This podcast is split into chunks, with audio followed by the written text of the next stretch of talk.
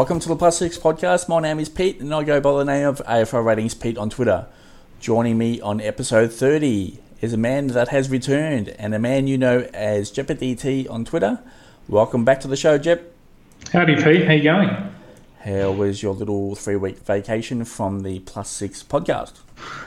Yeah, look, it's busy still here in Perth. Got lots to do. Um, had um, had some family time as well, but um, yeah, look, focusing now on footy. Now that we we've got a bit of assurance, footy's coming back. It's it's exciting, and the ball the ball gets rolling again, doesn't it?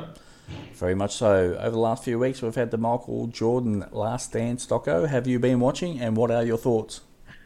That's a silly question. Of course, I've been watching. It's the highlight of my week these days. It's um, it's the only thing keeping me sort of semi-sane with no sport on, on the telly. So yeah, loving it, really loving it, reliving my childhood. You know, I I've mentioned before that basketball was my number one sport as a kid, not footy, and um, yeah, I'm in my element with it. It's been fantastic. Also takes me back uh, to some good memories of the Bulls in the '90s, and uh, yeah, Michael Jordan, he was a fantastic player and he was so competitive, and I'm just loving epi- every episode. And unfortunately, there's only four episodes to go, but uh, we're um, no doubt both going to thoroughly enjoy those. I did take in the NFL draft as well, Jep, back here a couple of weeks ago, and uh, that's pretty much been my existence for the last few weeks. Been doing a little bit of deep dive on AFL fantasy and, and a lot of data there as well. What about yourself? Yeah, look, I um, I started really getting back. I took a break from fantasy to be fair, just because of the unknowns. But now that um, you know, the last couple of days, we've got a bit of assurance of of what we're headed, and we're looking to, to June for a, for a restart. It's um, you know, I pulled the team out again, dusted dusted it off, and um, highlighted the, uh, the, the players that need to go, so to speak, and um, yeah, started planning out some trades. So look, I'm excited. I think many of us in society now just want, you know, sport or some sort of normality back, um, given what we've gone through for the last few months. And um, yeah, it'd be great to have footy back in whatever capacity. I don't think anyone's going to complain about hubs or no hubs and, and whatever else. Everyone just wants footy back. So let's get it back. Um, let the players in AFL work work out what they need to. I think at the end of the day, they all both want to play. Both parties want to play, no matter what. Um, a lot of innuendo around unhappy players' associations and the like that I just I'm not buying into at the minute. Um, but yeah, it's exciting that we we've got a goal, a goal sort of end date, and um, yeah, we can ramp up fantasy footy in the background as well. One of our, you and I, that's our favourite hobby, isn't it, mate? For sure. Jep and I will keep the conversation going about football. We'll obviously got a few weeks remaining at the very least with no footy. The goal for Jeppa and I is to remain sharp and alert for our listeners so that when footy does return, we are fully equipped to crush. Again, Jep, footy looks like it's uh, returned to training in a couple of weeks approximately, and a mid June start. It will be great to get footy back. Moving forward to AFL fantasy, if the AFL resumes at a near normal fixture, what are your thoughts that could happen for the AFL fantasy game? My thoughts are that if we are at a near normal fixture, I suspect we might have three trades for rounds two, three, and four. Any thoughts? Any different thoughts there? Yeah, look, that that's probably likely given we're going to have a lot of change. So a lot of our fringe players that we have in our teams, namely the rooks, probably won't be there um, with the restart. So well, there's no guarantee that most of them are going to be there, is there? So we probably need that buffer. Um, well, most coaches will, and I think that evens it up. So yeah, that's a reasonable suggestion. Previously on the Plus Six podcast, episodes 27, 28, and 29 covered off on the round one centre bounces and some key points on certain players. The next few episodes, Jeppa and I will focus on ownership at certain positions and trading strategies. Jep, let's get on to it. The top 25 defender ownership and trading strategies. Four defenders were ranked highly in the top 25 to begin round one. Sam Docherty, he was 96% owned by the top 25. The overall competition owned was 49.4%. Jep, there's no surprises here. That the top 25 highly ranked teams owned Sam Docherty to begin with. Yeah, no, absolutely. It's um, you know, and he produced the goods round one, didn't he? So he looks, he probably was one that you know enjoyed the break a little bit and can you know re- retest his body now and, and get going again. So yeah, Doc Doc's doing his job.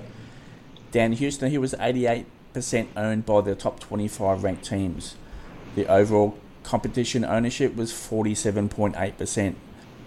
That midfield usage for Houston is strong, Jep, and should be still strong even with the return of Ollie Wines.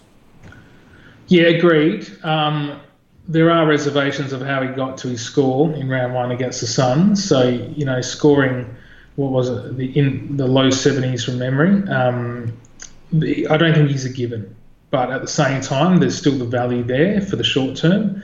Um, so he scored 79 there, Pete. So it's a bit of a bit of a mission to get to that 79, um, but at the same time, he still still has good value. He started slowly in, in the first half, Jep, in the Gold Coast game, and in the second half, where there were only two goals kicked, there were a lot of um, in play scenarios where he was able to get involved from the ball moving up and down the ground, and that's where his score started to elevate. So for me, I don't think there's any concerns. His centre bounce attendances were strong in round one, so for me, I'm quite okay with Dan Houston.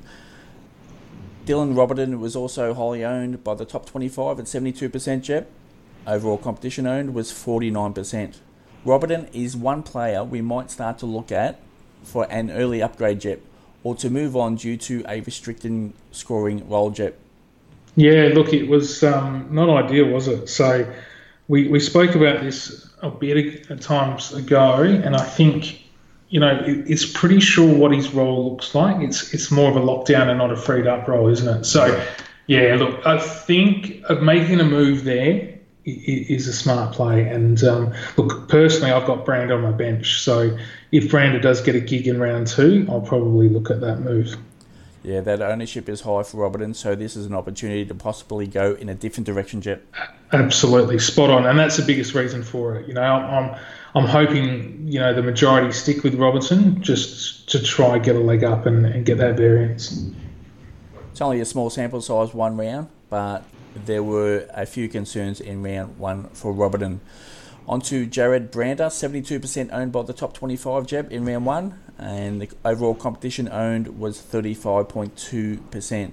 And obviously, as you can see, the one round scoring size for the overall top 25, the ownership is much higher than what the overall competition was, so that's pretty straightforward there. Jep, the job security for Brander is uh, quite sketchy, I suspect, at this stage the top 25 will rely heavily on him being available in round two, especially at 72% owned.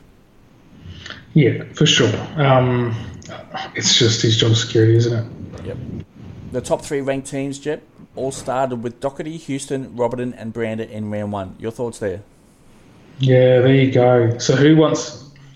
So that surprises me, doesn't it? But I suppose they were given picks at the start of the season, so we're no surprises there. But it just shows like um, it only takes those one or two, three uniques in a 22 to, to get you up um, in a top three scenario. So yeah, look, I think this the backline most of the preseason was was probably the the biggest given in all the positions, if that makes sense. Um, you know, the R2 caused a lot of grief, but I think for, and I remember from my planning that um, my defence was pretty pretty solid um, for most of the preseason. So it doesn't actually surprise me.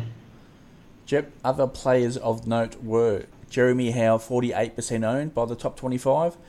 He'll be a popular trade in target, Jep, but those fantasy coaches now in a chase for overall rank might have to take on Howe and fade him. Your thoughts there?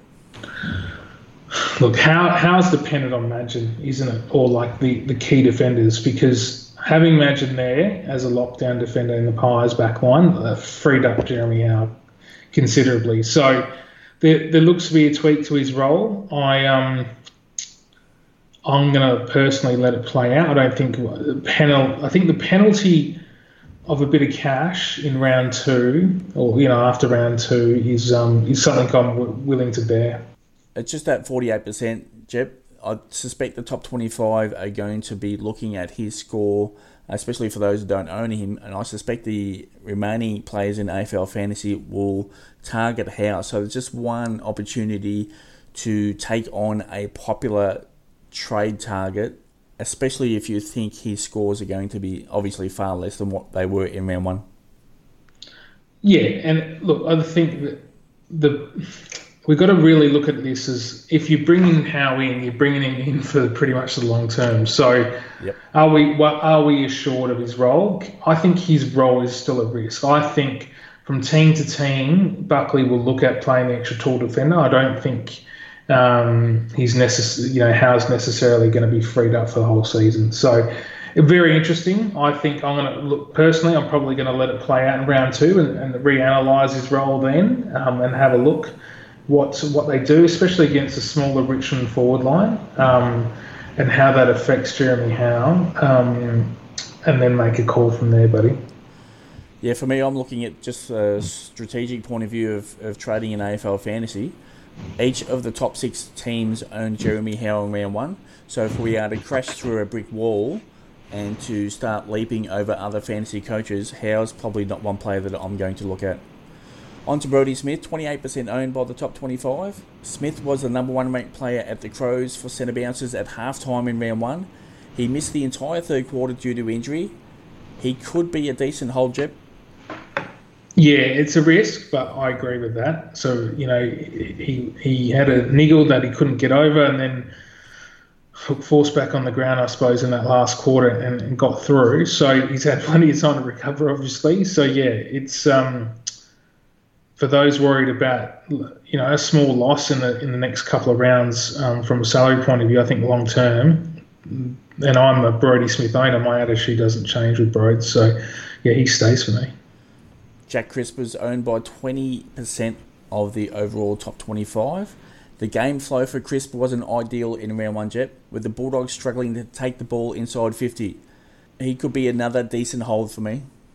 Yeah, and again, we we got to back out back our assumptions in our in our um, study in the preseason. Like again, so Crisp and Brodie Smith are my top two defenders um, in the pecking order, and I'm backing myself on why I picked him initially. You know, a knee-jerk reaction to get rid of arguably the, one of the best scoring fantasy scoring defenders is you've got to come up with a pretty good um, argument, is my opinion yeah, I suspect a more competitive game will see the score increase for, for Crisp, and obviously his high ceiling does come into play, and I think his average will start to increase, no doubt, for me, Jep. The average salary spent on defenders in round one by the top 25 was 2.90 million, Jep. The number one overall ranked team spent the fewest dollars at 2.62 million, while the highest spend was at 3.42 million by the number four ranked team. Jep, you spent 3.17 million on your starting six defenders in round one. I spent 2.46 million on my starting six defenders in round one. Obviously, there's a massive difference between your strategy for your defense and my strategy. Compared to the top 25, Jep, you did spend quite a bit yeah, look, and, and that was really to. I didn't like the defender rooks at the time. Um, that was driven by that. You know, my, my cheapest was Isaac Cumming at D6. So, look, that, those numbers don't surprise me. But um, yeah, okay, you know, one round data, not not ideal. Um, but yeah, it's uh, it's interesting, isn't it? Like, I, I love the different strategies of teams, especially at the start of the season, because to me, like I said earlier my back six were pretty pretty locked in for most of most of the preseason. Like I really had minimal movement in that back six, mm. um, where you know your your strategy was completely opposite to mine. So, and this is what I love. Like this is the, my favorite part of the game is is understanding why, and, and then you know effectively trying to say "ha ha, told you so" type thing. But in this case, you know the the eggs on my face, so to speak. And um, but you know one round and we can see what happens here on in. Yeah, you just didn't get the payoff from uh, Jack Crisp or Brodie Smith in round one, so yeah. I don't think that's that much of an issue at this stage. Especially when I think um, those averages will increase from both of those players. The average score by starting six defenders in round one by the overall top 25 was 410.4 points, The highest score was 490 points by the number four overall ranked team, who obviously spent the highest amount of money in his starting six, uh, with the lowest at 323 points by the number 12 ranked team. Jep, so it just shows you there that the scoring can be quite varied uh, from you know 323 points and 490 points, but you know obviously they still got the uh, job done in round one. Yeah, they did, mate, and you know it's a credit credit to that that strategy, and yeah, I, am I've just um, you just got to plan out these later rounds, don't you, and, and see really like again, I think what's going to take us advantage, I'll take this opportunity to bring up this topic now, is if we're going to have, you know, a condensed season and, you know, reduced um, six uh, recovery times, you know, if, if teams are playing every six days for a while, we're to we're going to actually have more of the less play and, and more rookies play essentially. So, look, early on, who knows how that, that pans out? I think everyone's going to be pretty fresh from an injury standpoint. Um, but yeah, we um, you know spending less and, and sort of cashing in on, on the rooks and the and the value picks really is I think is going to be the winning strategy. Jep, we'll move on to what our six defenders scored in round one. Let's take note of the top 25. Again, averaged 410.4 points, the highest 490 points, and the lowest out of that top 25 is 323 points. Jep, your starting six defenders scored 324 points. Obviously, you spent up big and did not get the payoff. Yeah, it hurts. Hurts a little bit, mate. But like I said, I'm, backing in Brodie Smith and Jack Crisp to, to bounce back, and and that's from all the research of pre-season. Um, you know, Brodie Smith. Again, we we saw part, portions of his role through the midfield, but yeah, look, it's it didn't pay off in round one, but he's hoping it pays off later on my six defenders scored 314 points in round one, so just 10 points short of yours, and I was about 700k cheap, cheaper in salary. So, but obviously, obviously, I, I, was pretty thin in defence, and obviously, once again, you didn't get the payoff, but uh, just shows you. I mean, you can pick any amount of players for any amount of salary, and look, you're 700k more than me, and we pretty much scored the same in round one is and that's that's really got to be the moral of this i think for the listeners is to you know it as much as it's a long season and all of that it's really grasping at the value and picking you know t- backing yourself. Like you backed yourself and you you've been pretty stubborn with your picks all pre-season um, and you've been assured of yourself. And and i think you've done well on the defender line. I think there is a risk going forward with your setup, but at the same time, you've got the you've got the leg up on me um, by a considerable margin um, because if yeah, the primos and the guys I needed to, to score well just didn't. I guess me being pretty thin in defence, I need some options to come into AFL teams uh, at rounds two, three, and four. Otherwise, that uh, most of my trades could be centred around my defence, which is probably not going to be ideal. Anyway, Jep, so our common starting six defenders are Sam Docherty, Dan Houston, and Dylan Roberton. There is no moving on from Houston and Docherty. Do you agree with that? Yeah, no, they're there to stay for sure. Uh, but obviously, we can see an argument for moving on Roberton due to role, and obviously, what we can see is high ownership in that top 25. Your thoughts there? Yeah, agreed. I think that's um, if I can make that move, pending other, you know, team selection for round two, um, I will be making that move absolutely. Um, I'm not. That's pretty high on my agenda. Jep, your other three defenders are Jack Crisp, 20% owned by the top 25 with a break even of 88. Brodie Smith, 28% owned by the top 25 with a break even of 90. You're going to hold those guys, obviously?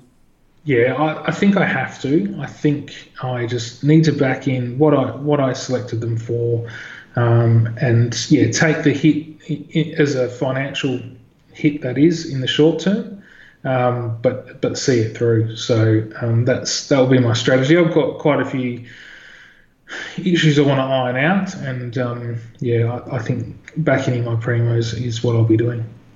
And you've got Isaac Cumming there at eight percent owned by the top twenty-five, and here's a break even of thirty-one. So you might want to do some trading scenarios around him as well. For me, I have James Aish at 4% owned by the top 25. There's a break even at 59. I got Jarrad Brander, who I did start in the in the top six for my defence, at 72% owned by the top 25. He has a break even of minus four.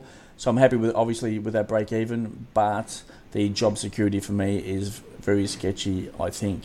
Fisher McAsey is at 4% owned. I did start with him in the starting six. Um, his score was quite low, and there's some trade issues there because I don't think he will be there at round two. He has a break even at 35, which he might even struggle to get there in the first place. So again, there, Aish and McAsey are unique to the top 25, and McAsey is the issue heading into round two for me. Jep, the top 25 defender ownership and trading strategy article is available now on aflratings.com.au under fantasy. Next week, you and I will break down the all important midfielders. It would be great to have a look at your team and my team compared to that top 25. Your thoughts there? Yeah, look, midfielders is another, it's probably my biggest problem line. Um, I went for a couple of primos as a short term boost, um, one of them being the Bont. Um, so yeah, that didn't pay off. So yeah, there might be uh, some spend to point ratio comparisons again that, that don't look in my favour, but that's okay. It's all part of the fun, and um, looking forward to, to really digesting those midfielders and and um, you know. It, we got to really discuss is, is Viney a short term thing? You know, did Shiel again produce the goods? He's not the most consistent, so there's a lot to discuss next week regarding the mids. And if you can sort out that weather in Perth to make sure that we don't have any storms when we're Mate, recording this podcast, that'd be great as well. I might not have a roof on my house for the end of the night. It is how it's actually one of the. It's pretty bad. Like, yeah, I can't remember being this bad for a while. So, yeah, um, I'll see if my pool cover's still on my pool by the end of the night. Yeah, very much so. So apologies for the sound or audio there from listeners, but uh, Jeppa had a bit of a storm issue in Perth. Uh, before I close this podcast, if you would like a chance of scoring a plus six podcast cap, just retweet any podcast link that is sent out via Twitter. We'll give a few away at the midpoint of the 2020 season. Jeppo, on that note, we'll wrap up this podcast. Thanks for tuning in. Thanks, guys.